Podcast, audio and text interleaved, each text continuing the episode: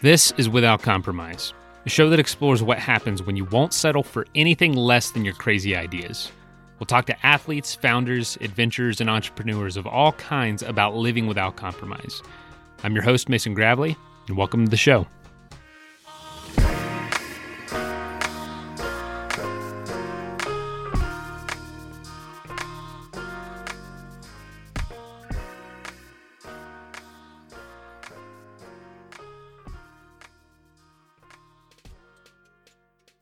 First of all, Happy New Year. Welcome to the show. And as one of our first episodes, we're interviewing Carl Banks. He is a legendary NFL linebacker. He's really well known for playing for the New York Giants for most of his career. And he was a key part of the notorious Big Blue Wrecking Crew, which was the nickname of the Giants' defensive line during the 80s. They ended up winning two Super Bowls together with Carl on the team. And in 1987, Carl became a Pro Bowler. He even made the NFL's 1980s All Decade team. And if all that wasn't impressive enough, oh, yeah, by the way, he was also drafted third overall. And if all that wasn't impressive enough, during this whole time, Carl was also operating a clothing line called G3 Sports, something that he still does today, 25 years after retiring from football. So we're interviewing Carl to hear about just what that was like to be such a dynamic NFL player, as well as operating a business full time, something that he's still doing. We talk about growing up in Flint, Michigan, what it was like to to first love basketball and then realize you're really good at football, as well as what it took dedication wise to perfect his athleticism and his business skills. So I hope you enjoy this episode. And again, Happy New Year from all of us at Athletic Brewing. And by the way, Carl and I just jump right into it. So I'm going to just throw you right into the interview. Enjoy. I would love to know where your story started, where you grew up, and where and what your childhood was was kind of like early on. Wow. Um, first of all, thanks for having me. Yeah. And um, my my story began in Flint, Michigan. Just you know, blue collar town, factory town, General Motors. Learned how to play football by just curiosity, to be honest with you. I think my family moved from Chicago to Flint, Michigan uh, when I was like eight. And so I'm walking through the neighborhood and see all these kids out in these uniforms and everything. And I walk up to the coach without any permission from my parents or anything. And it's like, um, how much does it cost to play? He's like, mm. it doesn't cost anything. You just need to have your mother or father come back down with a permission slip.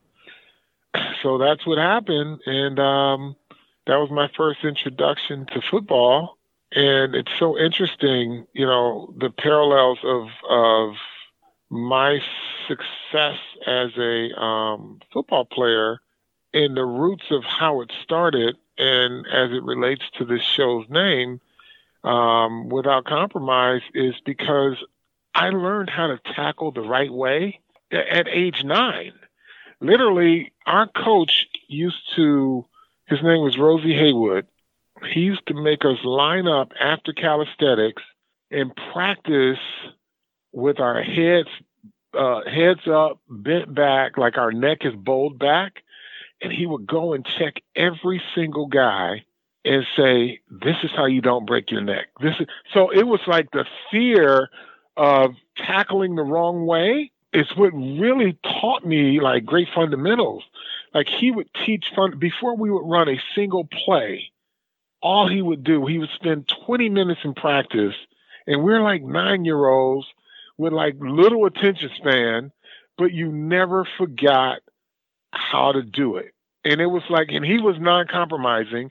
And I never thought that I should tackle any other way than I learned because uh, number one, he put the fear of, you know, if your head goes down, he tells you, you know, this is the easiest way to break your neck. And from that point on, I was like, wow, this is this is how I have to play football.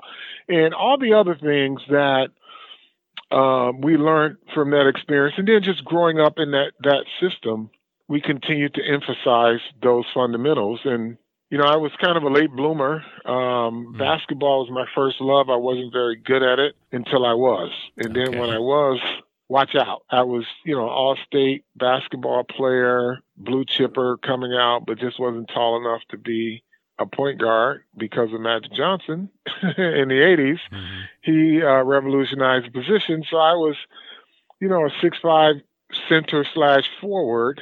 And all of a sudden the position evolved to um, you got to be a point guard if you're six-five because Magic Johnson's six-nine. And I couldn't dribble that well. And my high school coach told me my, my future was in football anyway, but I was a football player without a position to go to the next level because I played offensive tackle and defensive tackle in high school, but I was projected as either a tight end or a linebacker, and uh, linebacker it is. Well, you got didn't get over the fear of hitting the wrong way, but you didn't. You weren't scared to hit. That's for sure. no, no, no, no. Once I knew, uh, you know, once I knew how to right the right way to do it, I could I could take care of the rest of it. Yeah, and then you know, like growing up, it was you know, Flint, Michigan is a small town, but it's a it's a sports town. We have a lot of NBA and NFL players to mm-hmm. come through there. Yep. And um, I think the latest is Cal Kuzma is from the area. But I, you know, it was kind of a. I had great mentors when I was um, growing up. I worked in a cemetery for um, from my junior year in high school throughout college. So every every Christmas break and every summer, I worked in Gracelawn Cemetery. Doing what? Digging graves. Man, that that makes you think about life. Well, no, I mean people are people are dying to get in. You know. Come on, man. yeah, so I spent a lot of time with the owner of the cemetery. His name was Peter Budarakis. And just little, you know, words of wisdom he'd give me and how to present myself. And he'd come out, you know, I'd be out working and he'd come and get me and take me to lunch and we'd just sit and talk. And he was a guy, my father was a corrections officer and he was a guy who employed a lot of transitioning convicts back into society. Mm. So I'm working alongside guys that really gave me a lot of insight in life, the do's and don'ts at a very young age, you know. And there was never a fear of me being corrupted by anyone, but I got great advice. I got like, this is what you can't do. And, you know, I was, I wasn't the only local hero, but people were proud of the, the, you know, the type of athlete and type of person I was. So it was all good. And then some of the guys that I worked um, knew my father because he's a corrections officer, you know, so it was just like, you know, hey, we want you to do great and don't do this, don't do that. And it's just, it was just a great experience. Um, and one I look forward to every year uh, until I graduated college. That is really fascinating. I, in all my research, I didn't run across anything that, that mentioned that, but how I mean, how developmental is it to to spend your time doing that and working around those people? That's yeah, that's that's that's an incredible uh, uh, experience. So what? So you know, once you switched over from basketball to football, was your skill pretty evident, or how, how long did it take before people started to notice you? Oh, um, there was no switch. It was just the change in seasons. The the the thing about the the athlete that I know from an era and the athlete that I know today is the under specialization of of skills, meaning everyone thinks they should be sport specific, right? And I think it despecializes your ability to be the best at your sport. You're the best at doing one thing well, but your body doesn't do everything it should to make you better. That's why, you know, we played, we went from football season to basketball season to track. And if you didn't run track, you had to play baseball. And the cycle continued. So we were, and then the summers were, were summer basketball leagues where we traveled throughout the state. So it's, it was complete development of your skill set. So I still love basketball. Um, had an opportunity to play JV for Michigan State when I went there. Ended up breaking my wrist and uh, just focused on football. But it was, um, you know, just the other sports that I did helped me become such a more well-rounded football player. Oh, that's interesting. And now you don't think that's happening now. It's kind of this hyper focus on one thing and just going after that. Yeah, there. Everyone has a trainer now, and that trainer only trains them for one specific thing. I'm like, go go play basketball, go roller skate, go play racquetball, work on lateral movement, active lateral movement, not not scripted. You know, things where your your body has to react to something or respond to something um, that's random, because that's what happens. You know, football is random sometimes. Your movements are random and you can't script those. So you want your body used to doing that. And it's the same with basketball too. I think, you know, the specialization of it is is I think hurting more so than it, it could benefit.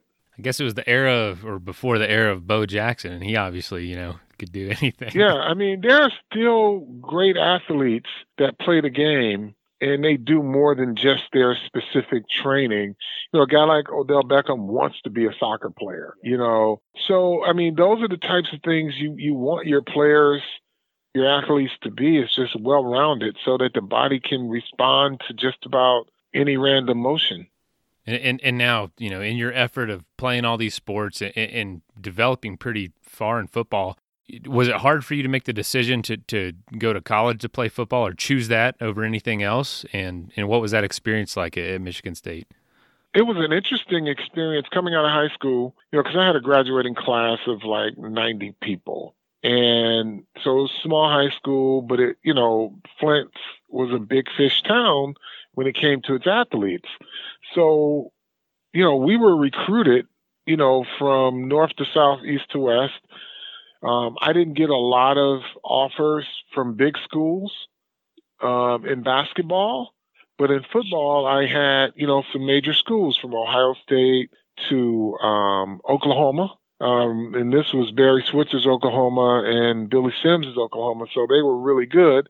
Um, and I made a wise choice not to go there because they went on probation oh, uh, that that next year.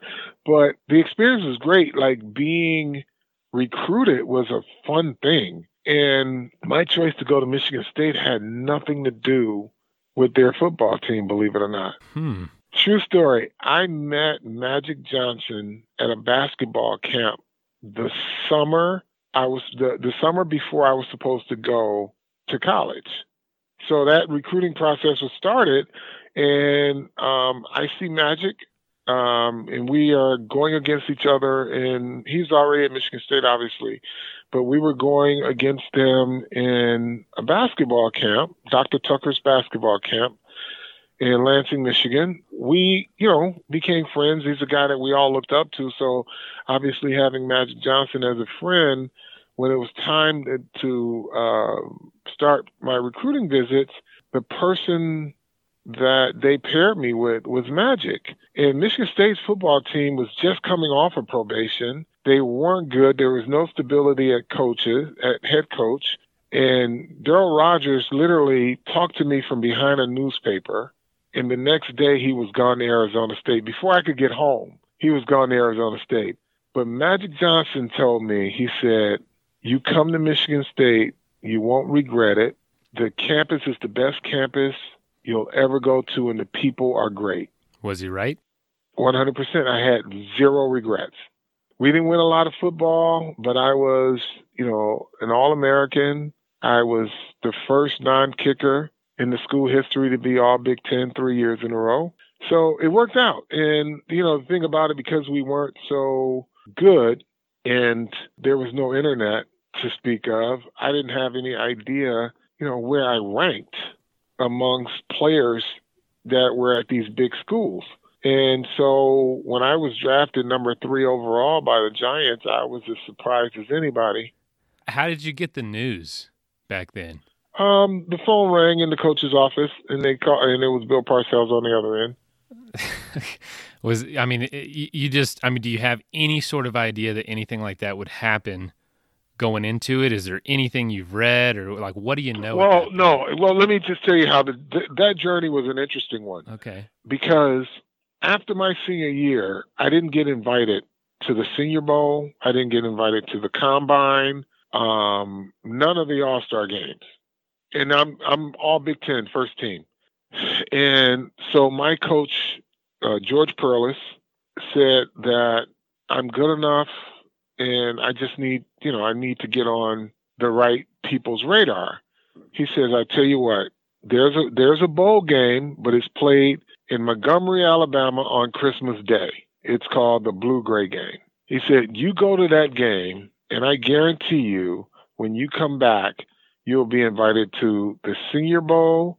You'll be invited to the uh, East West, which was a great West Coast game, and you'll be invited to the Combine.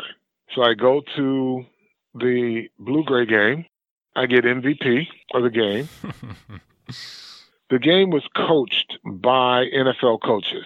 So he gave me like direct contact, basically. And so by the time I got home, he had letters on his desk that said that they wanted me to be at in Hawaii at the Hula Bowl, at the Senior Bowl, Blue Gray game, and then the Combine. And so I went to all those bowl games, and I always knew I was good enough. But there was all the big names. It was like Streets and Smith had the magazine, and it came out like maybe quarterly you know, in the summertime, in the middle of the school year, and then at the end of the year. And so my name was never listed in the top 100 of anything. But I was reading about these great linebackers, you know, from Florida, Nebraska, Texas, Alabama. And so I see these guys at these bowl games, and I'm like, ah, oh, man, what's the big deal? I'm better than these. I'm, you know, fundamentally sound, and I can do a lot of great things but that was neither here nor there. I got a chance to showcase myself. And then I, you know, Bill Parcells tells a story that because of the success he had in drafting Lawrence Taylor, when he would go to the Senior Bowl, other coaches would follow him to see who he's looking at. And he tells the story of how when he was at the Senior Bowl, he had to stand at a distance to watch me practice because if any of the other coaches saw him looking, he wouldn't have a chance to draft me because somebody else would. That's how I guess this this was his secret. But the team that thought they would get me was the Dallas Cowboys. So Gil Brandt tells a story that once I got to the combine, they had this very sophisticated hand-eye coordination and memory thing. I don't know if you ever heard of the game Simon where all these different lights light up and you've got a it, it was so sophisticated for its time and gil brandt said that i got the highest score ever on that test i don't think i missed one sequence ever and he just he had no idea that the giants were going to draft me. And he thought that they would have an opportunity to do it. But so then that was that. And then the journey begins because once i found out that new york had drafted me, then I found out that they had four Pro Bowl linebackers already. Oh man, that's yeah, it's some intimidating, intimidating locker room to walk into. Well, can I ask you this? What for you personally? How hard did you have to work to get to that point? And was the NFL on your radar of what you wanted to do? Was it like what you dreamed about at night?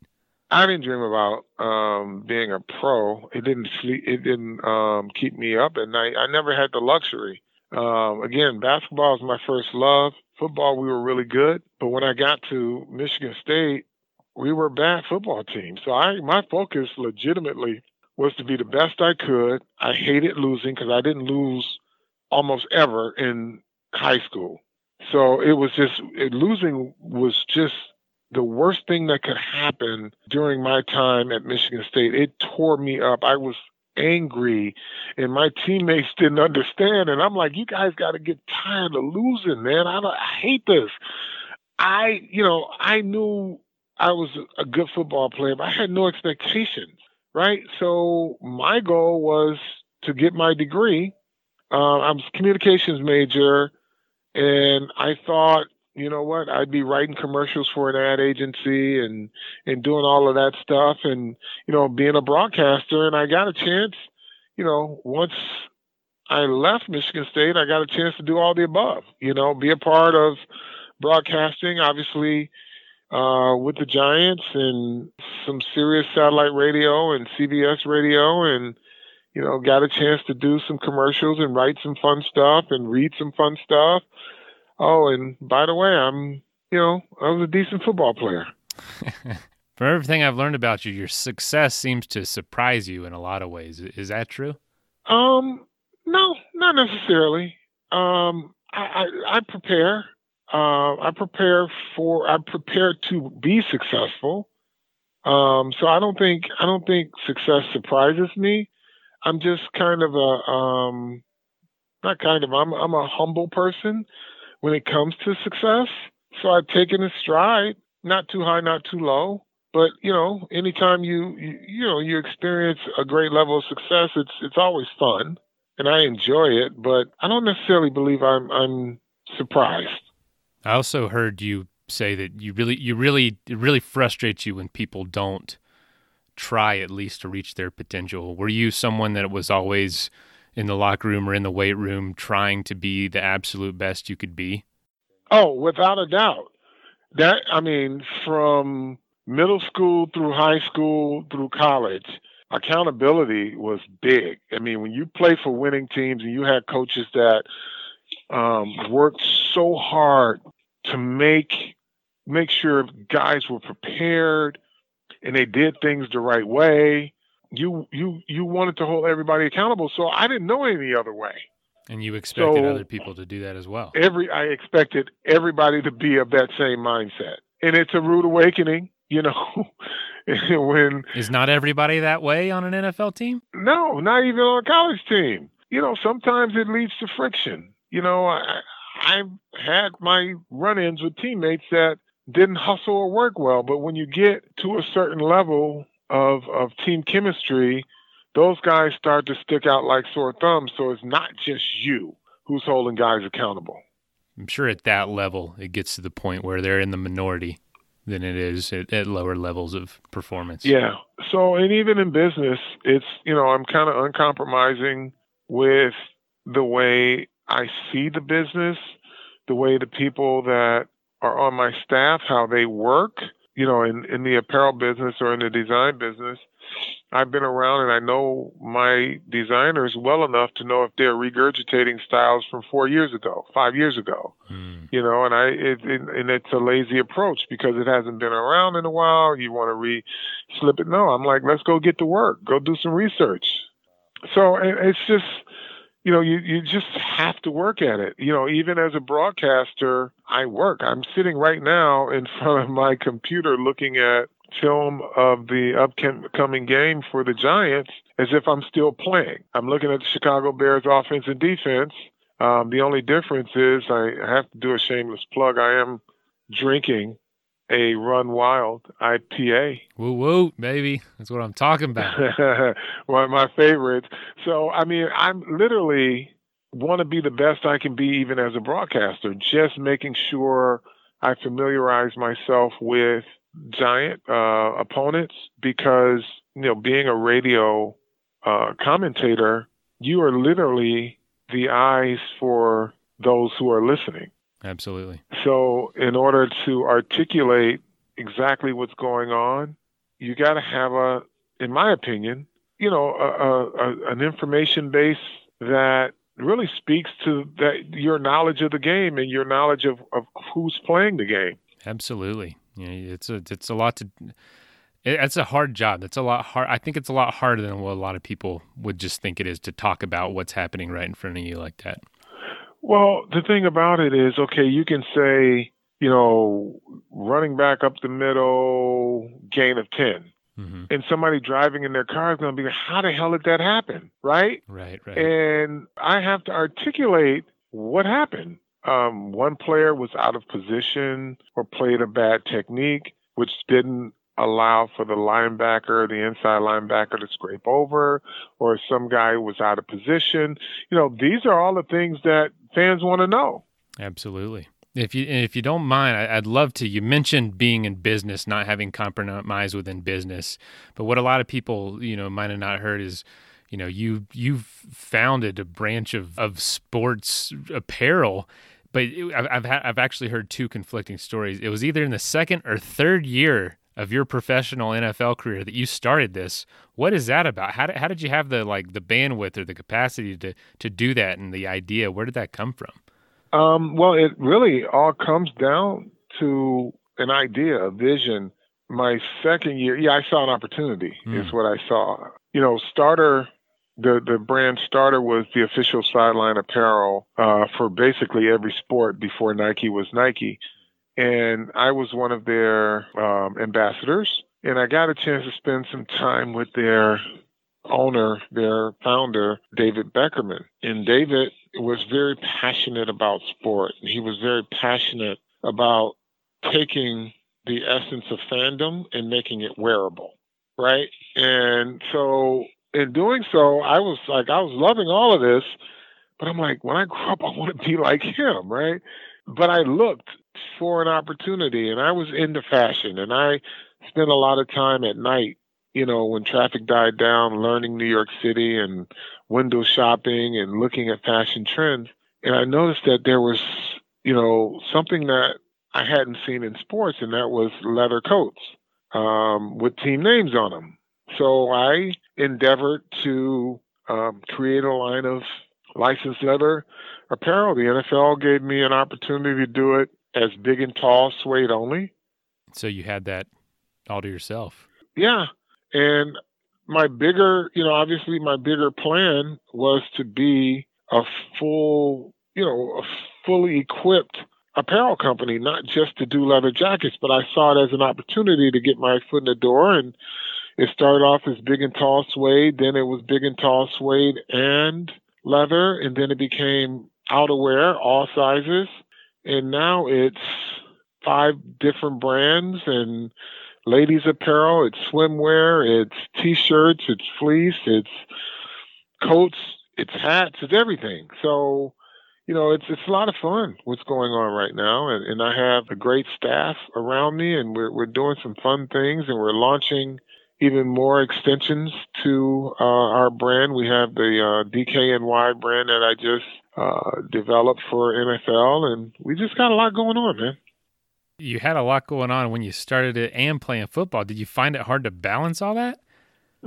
No, it's priorities, man. It's like you you make choices, and as a um, a young professional in New York, you realize early on that wow, there's a lot of people here. There's a lot of information here. I'm curious. I want to know more. And there's a huge Rolodex in this this city of New York. And you know, I started to ask questions when I was doing appearances and learning more about people and and how business works. And I that was my priority is you know not knowing how long I was going to be an NFL player um, I wanted to make sure that I continued to build on some some things that I had started and create, you know, a vision for myself or or, or manifest the vision that I had. And so I just started started doing it and you know, being a part of the NFL, the one thing you realize too that they have the world's Rolodex. So if you ask the right questions, you get the right answers and you get the right meetings, you know? I, I guess you saw opportunity beyond your career I, I don't know. Was it just a, just kind of knowing that my career would not last forever? I want to have something to transition into.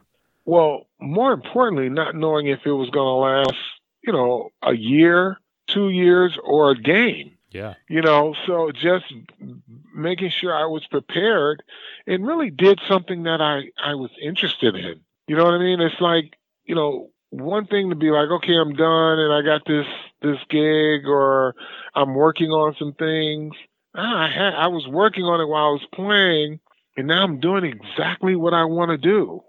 I wanted to be in the broadcast business. I'm doing that. And by the way, I work at it to be good at it, to be consistent. Uh, I wanted to be in the apparel business. I wanted to be in the sports apparel business. I'm here.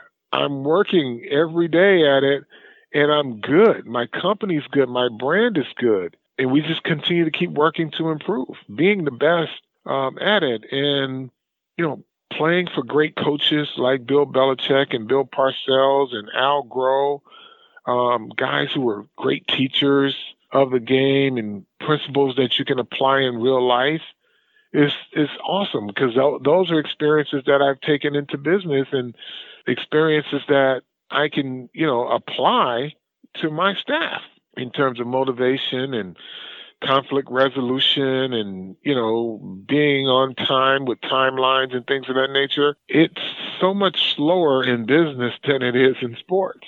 You say, you say slower? It's slower. Yeah you got 45 seconds to succeed or fail and then you have to do it all over again. In business you've got quarters to do it yeah, you, got, you got two and a half three months sometimes success or failure in sports is hey, you lost this one, you get up and do the next one, or else you're just going to keep getting your head bashed in. Wow. Well, was there ever a, a moment or, or an instance where maybe compromise was an option, but you decided not to? That's a hard one. No, I, I, I don't know because I've never allowed myself to be in a situation where quitting was an option. I've just never quit. So I guess anything you do, failure is an option you can decide whether to get out of bed in the morning or not. You know what I mean? Mm-hmm.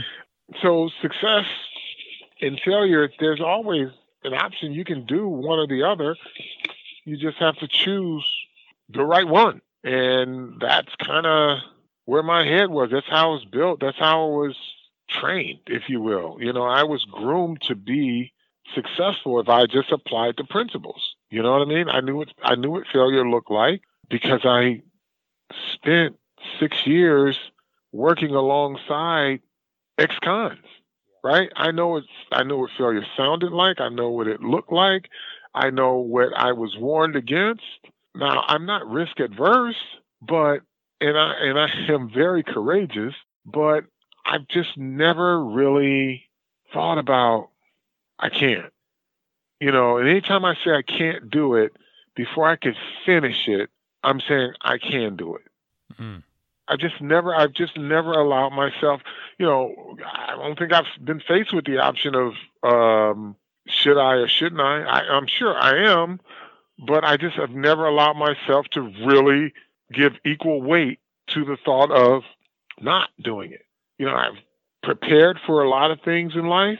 You prepare for your success and you just have to go and, and do it. You have to have the courage to do it. Let me ask you this, man. I know I want to be respectful of your time, and I, I want to ask a couple rapid fire questions. Go. Speaking of that, setting your mind and achieving anything, what's the biggest goal that you have that you haven't achieved yet? Oh, wow. Biggest goal that I have that I haven't achieved yet. Oh, well, I have my my my current goal right now is to grow my shoe business. Yeah, starter shoes. Perfect. What's the proudest impact that you've had outside of football and business? Uh, being a great example for my kids. Oh, that's awesome. What's a daily habit that you do that makes you who you are? Huh. A daily habit. I I would just say waking up, being grateful, and, and starting my day thinking positive. Hey, man, that makes all the difference. And and lastly, what advice do you have somebody to somebody that's maybe on the same road that you were 20 years prior? Um, it sounds cliche, but it's, you know, just keep grinding. Keep grinding and keep believing that you can. Hmm. That's the fundamentals of success, man. Thinking positive, yep. sticking with it. Yep. You, you, so you actually do enjoy that run wild. I literally just finished one as we were talking. I'm looking at um, looking at some film here, some wow. tape. Well, you can have a couple more, and, and you're not going to feel t- you're you're going you're going to feel great in the morning. But the taste is great. That's the thing about it. It it is the taste is truly IPA. So yeah. I, I'm I'm loving it, man. Well, we brew without compromise, and we love to talk to people like yourself that are living without compromise. So I appreciate yeah. it. Thank you for being on. I really appreciate it. All right. Thank you. All right. Have a good one. All right. You too. Bye bye. Without Compromise is a production of Athletic Brewing Company. To learn more about our award winning non alcoholic craft beer, go to athleticbrewing.com. There you can also find info on our news and events, as well as how to get plugged in to the larger athletic brewing community. And lastly, we wanted to thank you so much for listening. Please share with us with someone you know, as well as leave us a review on whatever platform you're listening on. And we'll see you in a couple weeks.